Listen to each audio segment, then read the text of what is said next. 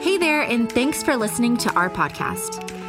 Our mission at Hope is to invite everyone to find Jesus and help them move toward the center of God's purpose for their life. Here's this weekend's message. Well, good morning, all of our campuses, all of you watching online, all of us here at Frisco East. Uh, before I dive into our last message in the series, Christmas at the Movies, remind you Christmas Eve uh, this Thursday and Friday at Frisco East, and then all day Friday at our, all of our campuses. And, and we have some invite cards at the info center just in case you're having a conversation with a coworker, maybe at lunch, you mention it, and they're saying, hey, tell me more about that. You can, you can give them an information card. They can, res, they can reserve their seat, or they don't have to if they're guests we ask you to reserve so that we just know in our services how much room we have for our guests and just make sure we're better prepared. But uh, uh along with that, on Christmas Eve, we're collecting socks for the homeless in the Dallas area. So, an easy way to, to get that knocked out is, is you go on our website where you RSVP for Christmas, and on that page, there is a place where you can buy socks. You can go to, it takes you to, to where you can buy socks, and then you send the, the, the socks to the church, and then we distribute it like that. Or you can bring them here at one of our campuses, and we have bins all through the campus. So I hope you'll you'll join me on Christmas Eve. I, I, I think it's going to be a great, great service, old fashioned.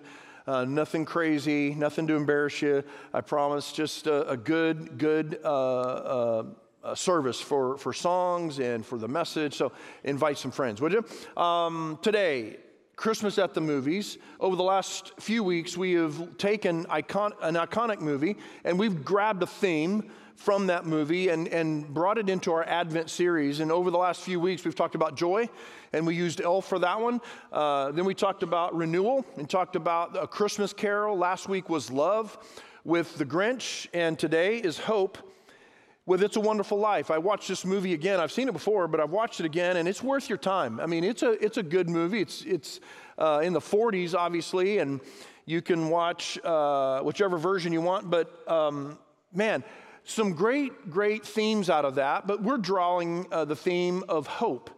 And George Bailey, uh, most of you know this story, but just in case you don't, uh, George Bailey is, it's a story of George in Bedford Falls, and he, he's a little kid and he has, he's, he's full of dreams. He just has uh, dreams for his life. He's going to travel the world, and, and, and he's, he's just full of energy, right?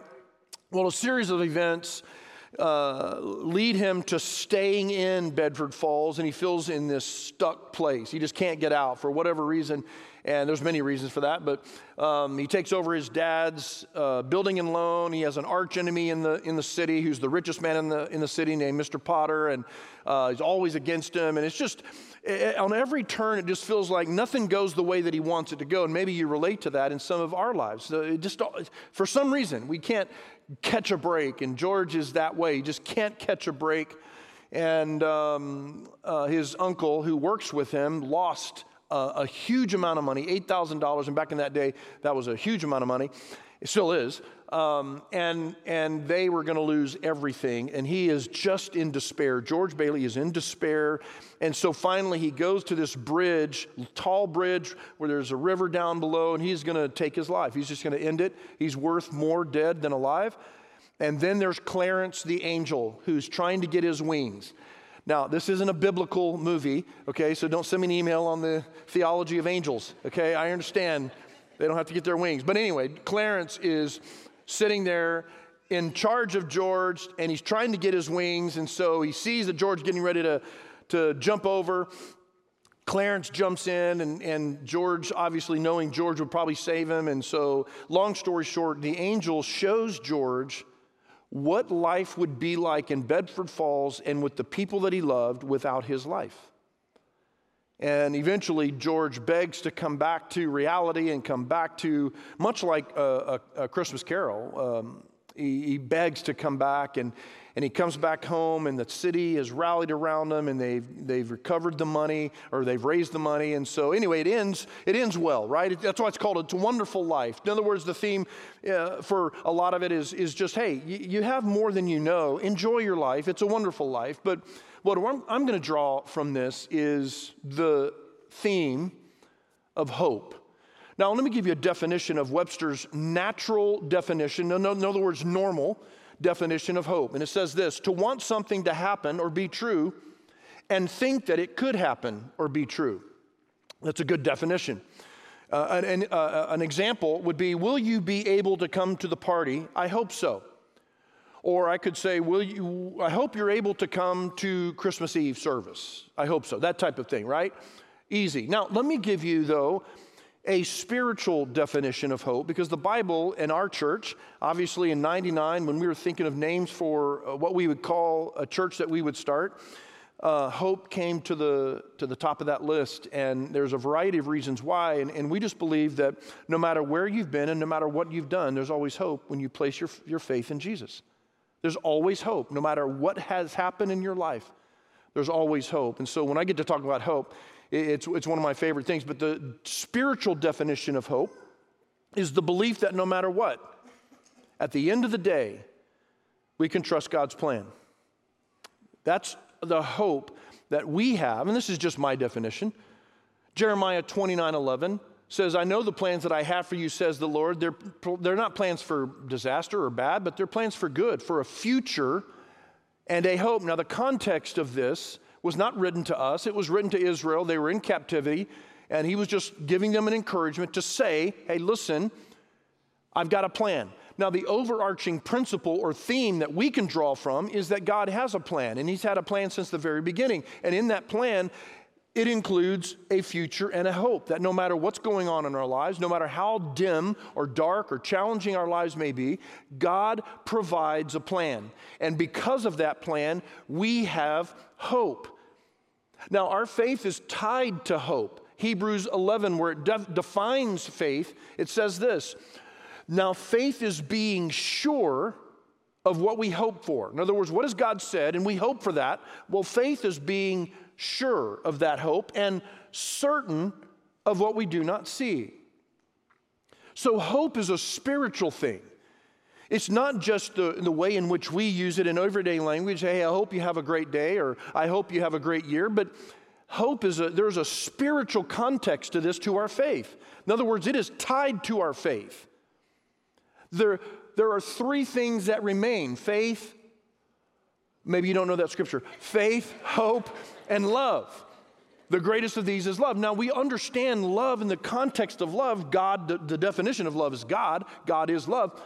But along with love is the word hope, that it's never going to go away. There is always going to be this hope that God has it all together. But we use that such in a common way. Use, we use the word hope in such a common way. For instance, we use it like this I hope the Cowboys will win the Super Bowl.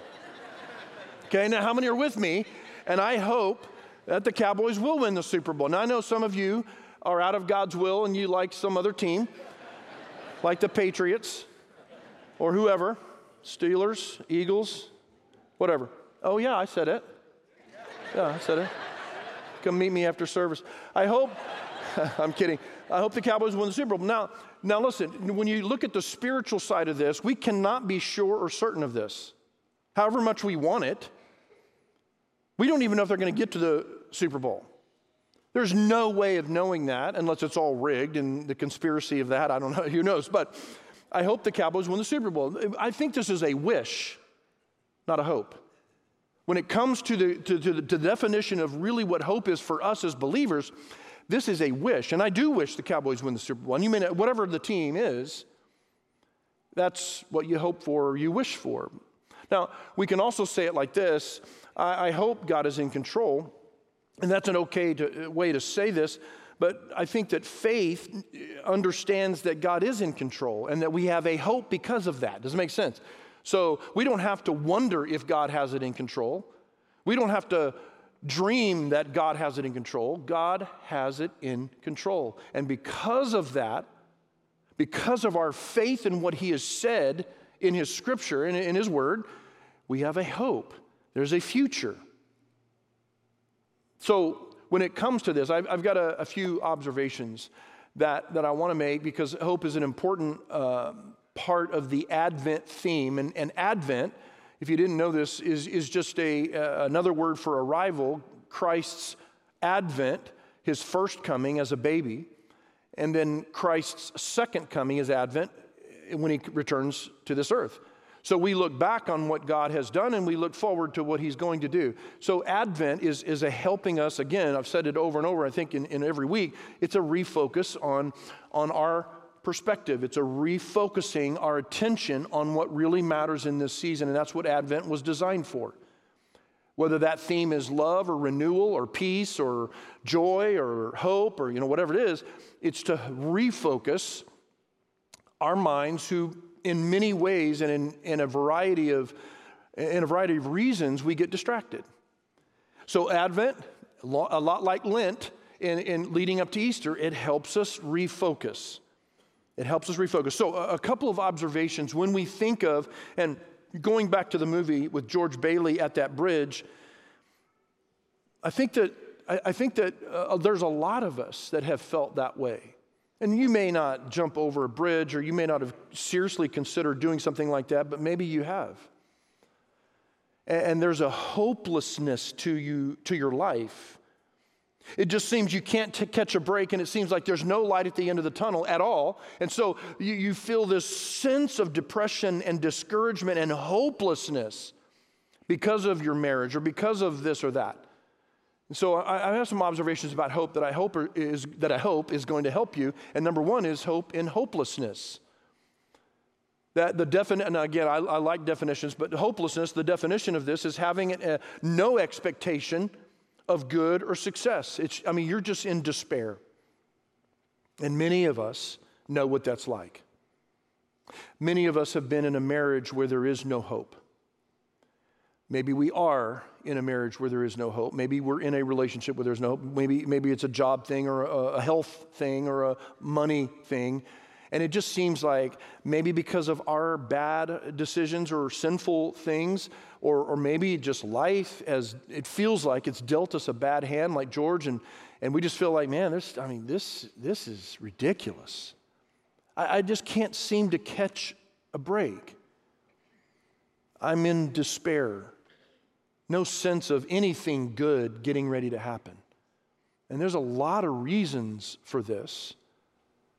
But the, the, the, the Christmas story is directly tied to this sense of hopelessness. So, 700 years before Jesus, the, the prophet Isaiah in chapter one, and I, and I brought out this scripture a few weeks ago, but it's that scripture where Isaiah gets a, you know, uh, the, the experience of seeing the Lord, and, and it's just his train fills the temple, and the Lord says, Whom shall we send? I've got a message, whom shall we send? And Isaiah just says, Yes, here am I, send me. And, and this is, it's an awesome chapter, but the reality of that chapter is it's not good news that, he, that Isaiah has for Israel.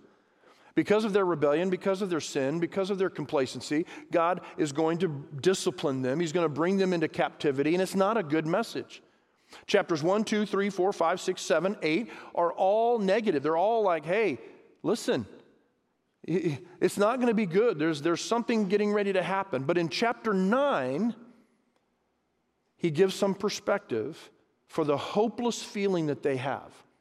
And Israel, if you didn't know this, the, the, story of Israel, I mean, even back from the Egypt days in captivity or slavery for 400 years, then Moses takes them out, Joshua takes them to the promised land, and they have king after king and battle after battle, and then they brought into captivity the, the, from the Egyptians, uh, the Assyrians, Medo Persia, the Babylonians, Greek, Rome, Greece, Rome. They will all rule Israel. And it's because of their disobedience. It's just because they refuse to surrender and fully follow the Lord. They would get distracted and they would follow other gods and they would worship other gods. But chapter 9 of Isaiah gives us a glimpse of hope for their hopelessness. Chapter 9, verse 1. Nevertheless, that time of darkness and despair will not go on forever. The land of Zebulun and Naphtali will be humbled. That's the area of Galilee, modern day Galilee but there will be a time in the future when Galilee of the Gentiles, which lies along the road that runs between the Jordan and the sea, which is the Mediterranean Sea, so between the Jordan River, which is on the east side of Israel, modern day Israel, and then the, the sea, which is on the west side, will be filled with glory. The people who walk in darkness They will see a great light. So there's hope. There's not, it's not always going to be like this, Israel. There's, it's not always going to be like this, but there's coming a time in which the darkness will be overshadowed by this light. For those who live in a land of deep darkness, a light will shine. You will enlarge the nation of Israel. In other words, but not because they have more babies, you will enlarge the nation of Israel with Gentiles who will put their faith in Jesus. We're all here today, most of us. Most of us are Gentiles, in other words, non Jew, and we are a part of this enlarging of Israel. And its people will rejoice. They will rejoice before you as people rejoice at the harvest. In other words, this is victory. There's the, the, the slavery and the, and, the, and the darkness is going to come to an end like warriors dividing the plunder, for you will break the yoke of their slavery and lift the heavy burden from their shoulders, not just physically, but spiritually speaking. Sin will be broken because of what Jesus is going to do. You will break the oppressor's rod, just as you did when you destroyed the army of Midian. The boots of the warrior and the uniforms bloodstained by war will all be burned. They will be fuel for the fire. Listen to this for a child is born to us. Now, this is where we usually pick it up. This is the, the, one of the major Christmas passages. For a child is born to us, a son is given to us. In other words, he's that light. He's the one who's going to break the oppressor's rod. He's the one who's going to rescue us. For unto us, or uh, for a child is born to us, a son is given to us. The government, the kingdom of God, the rule of God will rest on his shoulders, and he will be called Wonderful Counselor, Mighty God, Everlasting Father, Prince of Peace. His government and its peace will never end. He will rule with fairness and justice from the throne of ancestor David for all eternity. The passionate commitment of the, whole, of the Lord's army, heaven's army, of the Lord of heaven's armies will make this happen. So, in other words, there, there is a time of darkness, and there is this, this hopeless feeling that they had, and it's just like, is this ever going to end? There's Moses promised a Messiah. Even when Adam and Eve sinned, the Lord said, I'm going to send someone who's going to bruise his uh, head. And, and it, so, so when is this all happening? It just, and this is hundreds of years. This is 700 years before Jesus. How many know God's timetable is not always our timetable? You ever feel like He is always late? Like, like always. He's, he's never early. He's never like, hey, I'm just here ahead of time just in case something happens. No, it's always like, where, where you been? Well, listen. Let, let, me, let me help you to understand. So I'm not making light of any of our um, present challenges that, that cause us to have a feeling or a sense of hopelessness. So I'm not making light of it because those are realities, and we'll stick our hand, head in the sand and we don't pretend they're not there because many of us, there is this um, despairing, kind of hopeless, like wandering through life, like, what am I doing and why am I here? What, I, I can't catch a break. There's no light at the end of the tunnel. See, those are real things. And, and the Lord never promised that if you come to Him, He's going to make you rich, or if you come to Him, He's going to make you successful. If you come to Him, He's going to. No, no. He actually promised the opposite in the sense that it's not going to always be easy, and there's going to be things that you don't understand. And there's going to be things that you pray for that you think are right, but they're not. I'm not going to do that. And it's frustrating, to say the least. And, and there's this sense of maybe you're still following the Lord, but there's this sense of, man, I, I just can't make sense of this. I, I, don't know why he's allowing this, or you know, whatever the, the statement might be. Let me help you uh, help in our hopelessness, in, in, our sense of challenge, and our emotional uh, grief or, or uh, grieving of, of a tragedy, and those things are real, and we're human. We're going to go through those things. Let me help us have a look at hope in a different way. The key to hope is zooming out. Many of, are familiar, many of us are familiar with that, that phrase, zooming out. You, you, you can zoom out uh, uh, on a picture, you can zoom out on Google Earth, and you can see the bigger picture. To, the key to hope, then, is, spiritually speaking, is zooming out from our circumstances to see the bigger picture.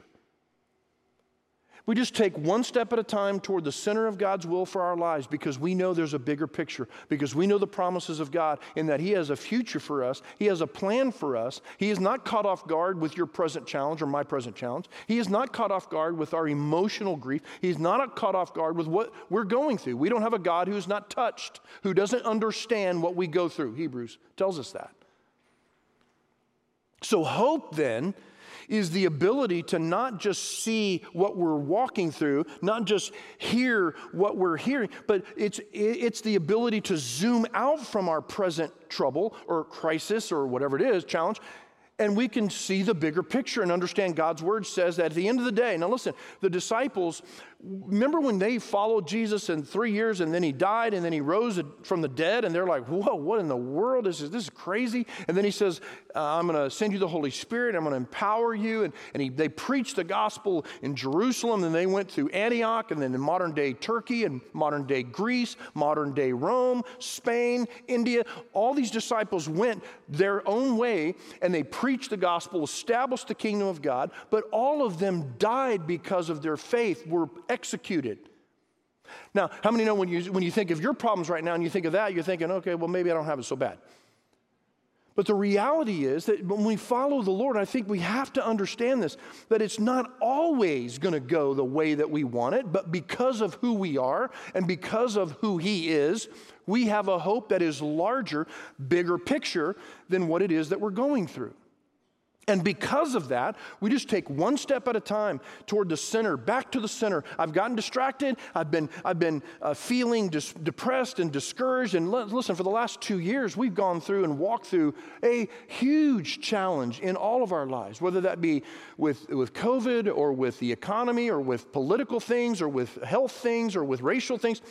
Man, it's been a challenge, un- probably unlike any of us have ever lived through. But as the people of God, of all the people on the planet who should zoom out and have, like, okay, God's got this in control.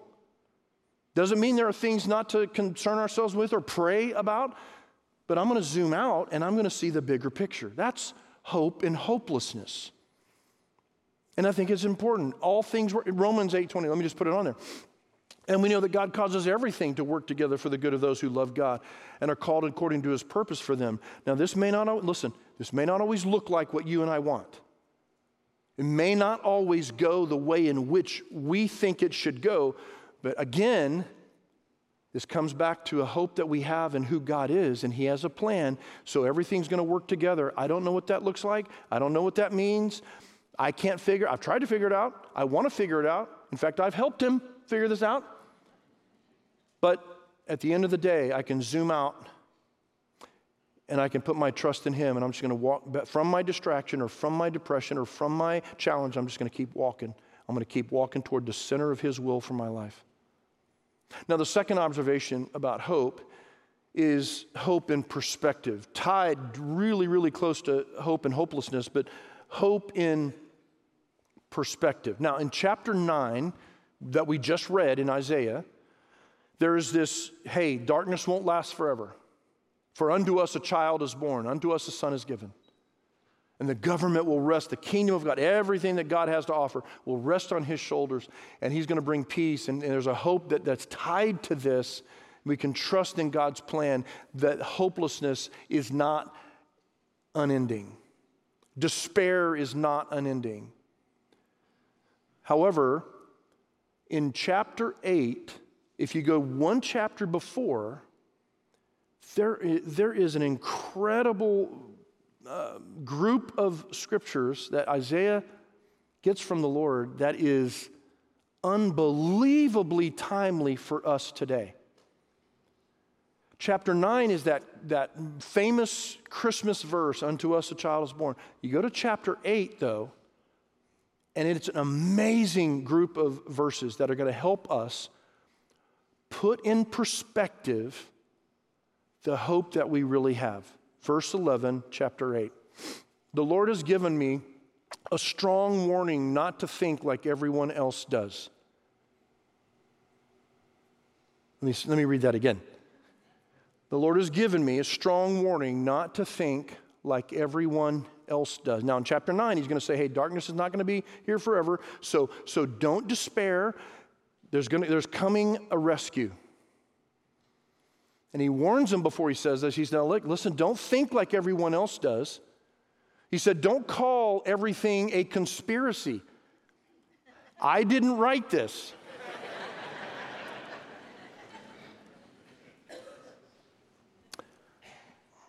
you know I love you, right? How many know that? No, I love you. let me, let me just, can I help, uh, let me encourage you, maybe even go as strong to say, I feel compelled to say, that some of us need to spend less time digging on the internet and more time digging in His Word.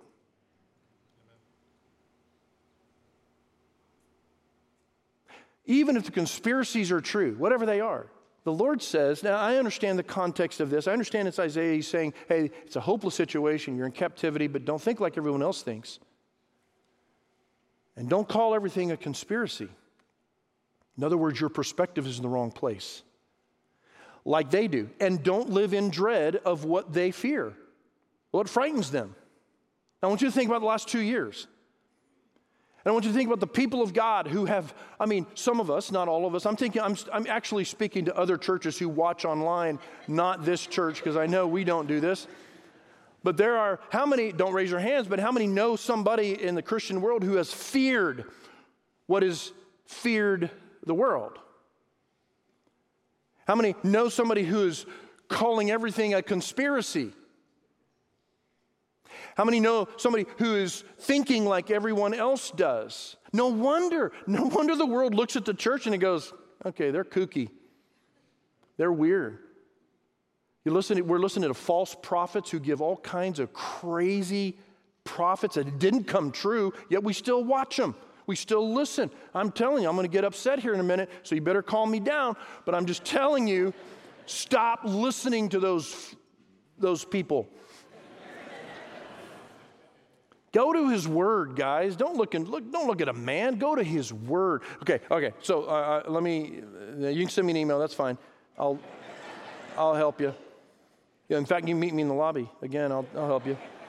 So make the Lord of heaven's armies holy. So, in other words, hey, don't think like everybody else thinks. Don't call everything a conspiracy. Don't be fearful of whatever everybody else is fearful of. Make the Lord holy in your life. Lord, Lord, Lord, we have a hope and we have somebody who knows what's going on. He has the bigger picture in sight. Make the Lord holy in your life. And then He is the one you should fear. He's the one who should make you tremble. He will keep you safe. But to Israel and Judah, speaking of Jesus, he will be a stone that makes people stumble, a rock that makes them fall. And for the people of Jerusalem, he will be a trap and a snare. Many will stumble and fall, never to rise again. They will be snared and captured. In other words, not going to believe in him. You know this. John 1 tells us he came to his own people, and his own people rejected him. Preserve the teaching of God and trust his instructions to those who will follow me. I will wait for the Lord who has turned away from, his, from the descendants of Jacob. I will put my hope in him. Next verse. And I, the children the Lord has given me, serve as signs and warnings to Israel from the Lord of heaven's armies who dwells in his temple on Mount Zion. Someone may say to you, let's ask the media, and oh, I'm sorry, the mediums. that was just a slip.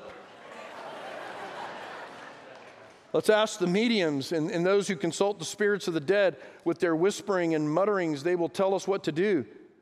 But shouldn't people ask God for guidance? You understand? Now, I'm not trying to take verses out of context here. All I'm saying is, as, as, as the Lord prepares Israel for this thing, and, but there's a rescue coming, but and because of that hope that a rescue's coming, hey, don't think like everybody else thinks.